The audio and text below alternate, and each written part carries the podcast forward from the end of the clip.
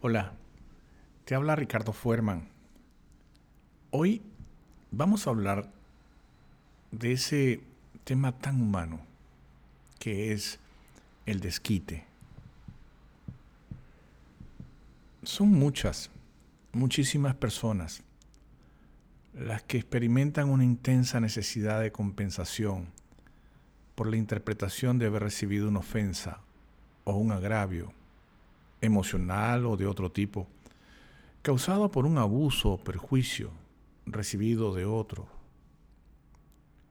Es una reacción y necesidad de querer responder como represalia con la misma intensidad de agresividad o mayor, por haber sido objeto gratuito de aquel intenso dolor emocional, por irrespeto, menosprecio, desconsideración, rechazo, humillación, sometimiento o manipulación. Todo esto son interpretaciones en la cual establece la necesidad de la satisfacción de un retorno como compensación, pero también como represalia agresiva de recompensa y hasta placer.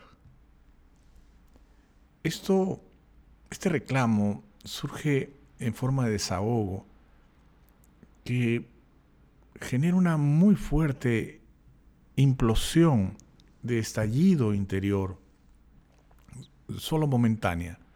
La sola búsqueda ya le otorga un anticipo de placer por la regulación equitativa de esas emociones como una reivindicación al concepto de equilibrio y justicia sobre cómo deberían ser o haber sido las cosas. El problema está en la búsqueda de esa insistencia, necesidad de querer estabilizar las cosas, porque de a poco se torna en una obsesión y de tanto insistir se convierte en una adicción. Cuando eso llega a ser así, ya la persona se da cuenta que se siente peor de cuando empezó. Esa es en realidad la consecuencia terrible que implica esta necesidad de desquite. Porque llegan momentos en que las personas ya no se pueden detener cayendo como en una esclavitud del ojo por ojo y diente por diente, por todo. ¿Cómo es que surge la confusión del desquite en tiempos como los nuestros? ¿Cuál pudiera ser la utilidad de la venganza como propósito útil? La vocación de venganza en un gran número de personas existe. Ese es un hecho. E incluso muchos la consideran hasta como positiva y también necesaria. Porque en principio funciona como un factor básico de, supervivencia. Si cruzas esos límites, ya sabes cuáles van a ser las consecuencias.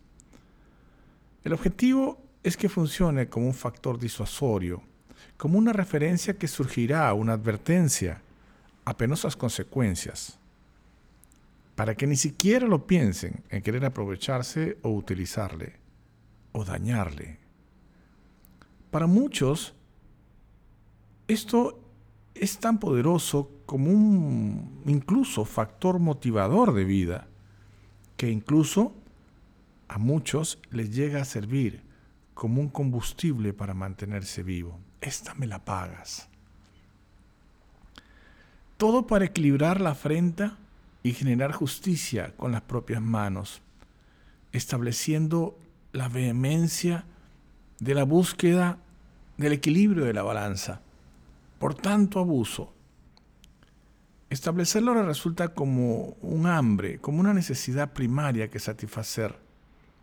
Lograrlo implica la satisfacción de que el objetivo se ha cumplido por el daño recibido.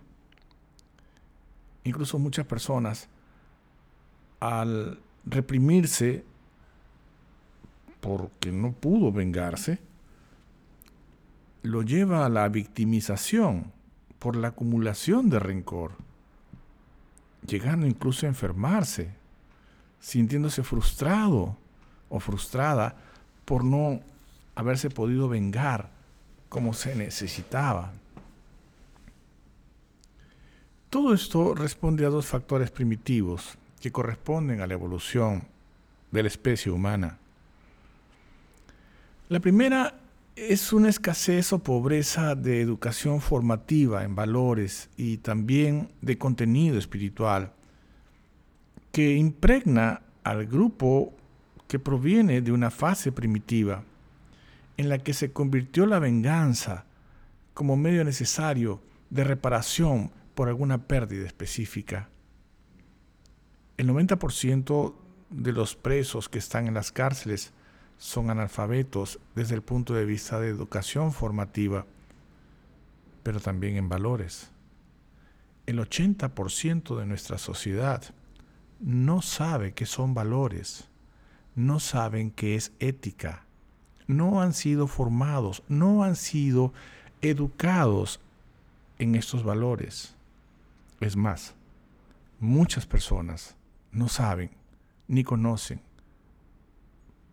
ni han recibido un gesto de amor y de misericordia. La segunda proviene de un intenso narcisismo. Eso es una esto corresponde más bien a una herencia primitiva en la que se interpreta que toda afrenta amenaza o duda a la imagen propia resultará lo suficientemente justificadora como para activar el disparo automático de un gatillo que estructurará una hostilidad lo suficientemente contraria y dolorosa como para que no vuelva a suceder. En razón a que el narcisista se contiene en un exagerado concepto de sí mismo. En esa medida, va a revirar en el desquite como factor justo de equilibrio. Algo así como para nada pueda quedar como duda la confirmación de su hegemonía, de ser el centro más valioso e importante del escenario según su concepto propio, en algo así de, esta es por la que me hiciste y esta es para que no me la vuelvas a hacer. Eso explica, pues, la gran confusión. Psicólogos, psiquiatras, antropólogos, historiadores confirman que el desquite ha sido el nocivo precedente de guerras históricas, chantajes, extorsiones, manipulaciones y condicionamientos de poder comúnmente utilizados por las potencias de turno para mantener sus hegemonías de dominio, igual que en las personas. ¿Qué nos dice la Biblia del desquite? Mía es la venganza y la retribución. A su tiempo su pie resbalará, porque el día de su aflicción está cercano, y lo que les está preparado se apresura, dice Dios, en pasajes del Antiguo y Nuevo Testamento, quien advierte que el comportamiento de sus hijos no deben usurpar la autoridad de Dios permitiéndole a que sea Él quien juzgue rectamente y derrame su castigo divino contra quien no respete su palabra, como justo castigo del juez eterno, cuyos juicios son perfectos. Nos sugiere que como somos criaturas pecaminosas, por ello no podemos asumir el papel de Dios castigando a quienes creemos y consideramos que se lo merecen. Él, en persona, lo hará. ¿Qué nos dice nuestro amado y dulce Jesús? No juzgues y no serás juzgado. No condenes y no serás condenado. Perdona y serás perdonado. Da y si te será dado. Porque en la medida en que seas con los demás, se retornará hacia ti. Existe pues un principio básico. No hace falta vengarse. La gente mala se destruye sola a sí misma. Si caes en la tentación del placer de la venganza, vas a atarte al dolor en un interminable reclamo de que quedarás esclavizado a la rueda de venganza sin fin, donde tu familia, tus hijos, los hijos de tus hijos, y así quedarán atrapados por tu decisión de querer establecer justicia con tus propias manos. No es posible saciar la sed de venganza. El odio es una trampa. Vas a caer en la esclavitud.